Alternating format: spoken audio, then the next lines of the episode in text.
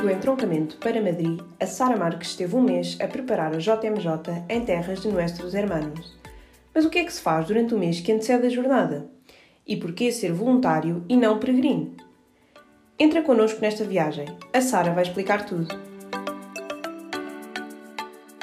Eu já tinha feito outros projetos de voluntariado. Eu já tinha estado em Moçambique duas vezes com o projeto da equipa da África e o voluntariado sempre fez todo o sentido nas várias organizações em que eu participei, fossem elas da parte católica ou de outro tipo de organizações.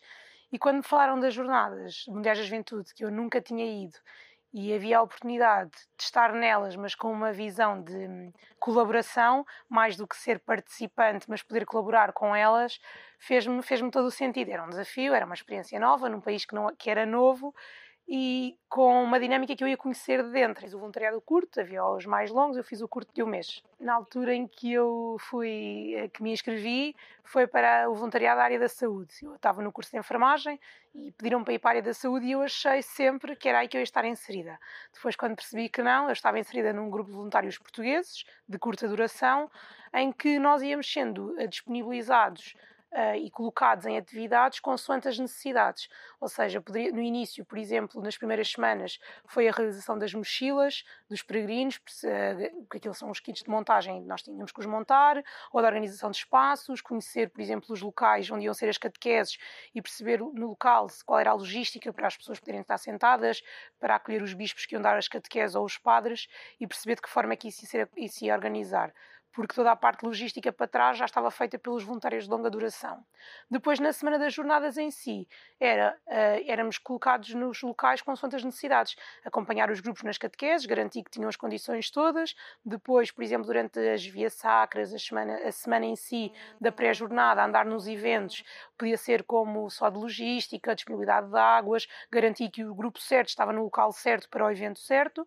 Uh, e depois em quatro eventos, na, na, grande missa final, aí sim foi a minha área da saúde e fiquei no posto de saúde, uh, mesmo em frente ao palco principal, numa zona que era o hospital de campanha, e aí fiquei mesmo na área da saúde. Tudo o resto foi aquela ideia do estar disponível para o que for, para o que for pedido ir fazendo. Lá está, pela experiência de voluntariado que eu tinha tido prévia nos projetos que já tinha feito, por exemplo, em Moçambique, eu sempre, sempre me foi incutida a ideia do o voluntário estar disponível. Se for na sua área, ele tem mais contributo, mas qualquer outra coisa que ele consiga fazer em segurança e com qualidade, ele pode fazê-lo desde que aprenda. Para mim, não, desfra desfraudou qualquer expectativa. Tenho a noção que, se calhar, para alguém que nunca tivesse esta experiência ou esta noção, se calhar iria ficar um bocadinho desiludido porque ia para a área da saúde e depois não ia.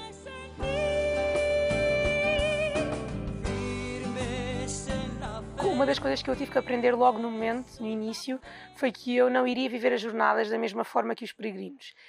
E sendo a primeira jornada, se calhar hoje, se voltasse atrás, teria feito sentido fazer uma jornada enquanto peregrina e depois como voluntária.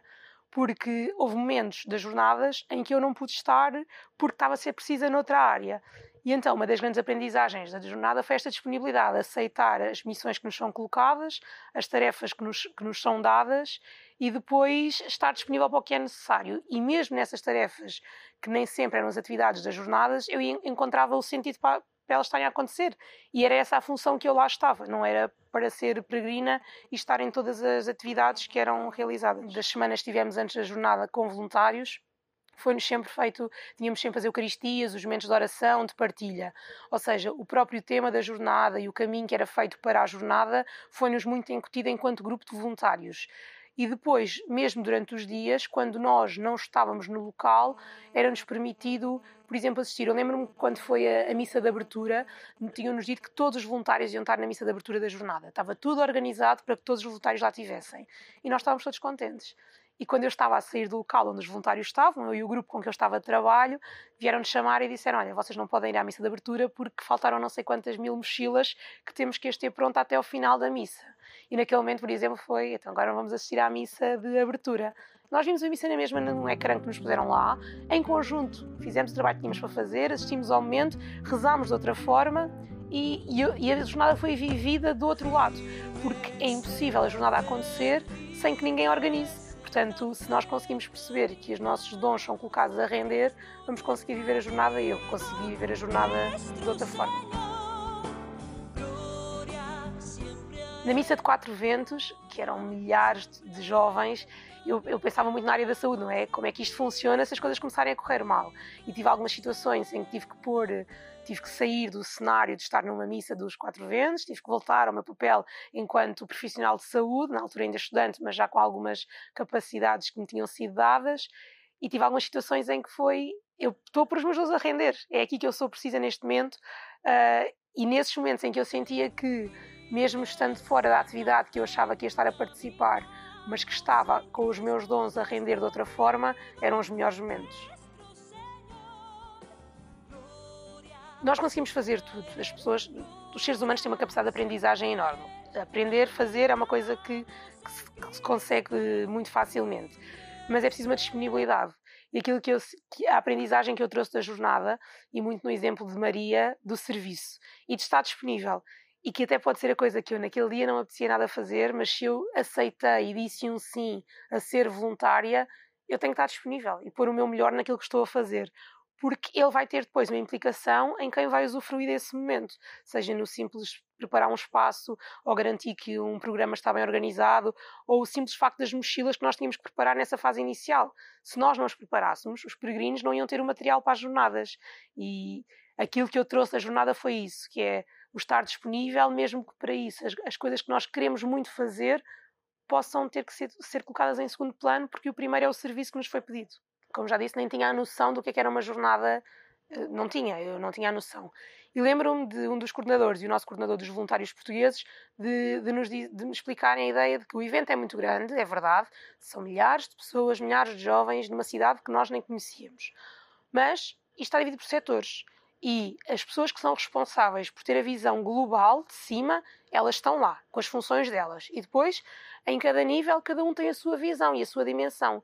E se todos nós nos preocuparmos em fazer as nossas funções, as nossas, nossas tarefas da forma melhor e perguntarmos quando temos dúvidas e soubermos o que é que temos para fazer, o evento corre bem. Porque não é uma pessoa organizar tudo, são imensas pessoas que em várias áreas vão saber o que é que têm para fazer. E se começarmos do, da tarefa mais pequena às tarefas maiores e toda a gente fizer com cuidado o que tem para fazer e com, com vontade e com disponibilidade, o evento vai correr bem.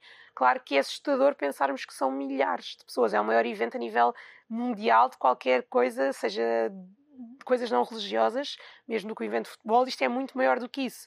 Mas com, com a organização e com os anos todos, há, há linhas orientadoras de trabalho e o resto é a disponibilidade das pessoas. Portanto, é assustador, mas se nós não quisermos estar mais do que qual que é o nosso posto e percebermos que é onde estamos que temos que fazer as coisas, acho que não é tão assustador.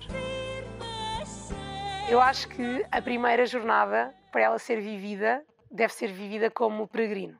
Acho que, que é aí que se ganha e que se percebe como é que a jornada funciona. No entanto, é uma oportunidade única estarmos no nosso país e podermos ser voluntários no nosso país. Portanto, aquilo que eu diria a um jovem é: se tem essa vontade e se quer muito fazê-lo, primeiro tem que ter a consciência que vai haver momentos em que vai ter que pôr a vontade dele atrás do serviço e o serviço é a primeira coisa que tem que ter em noção. E se tiver essa disponibilidade de ser voluntário, de se voluntariar e de pôr o serviço e os seus dons a render para o bem comum, é, todo é, é para ir e aproveitar ao máximo. Se está na dúvida, se prefere viver a jornada e há momentos que não quer prescindir, aí acho que é preferível ir como peregrino.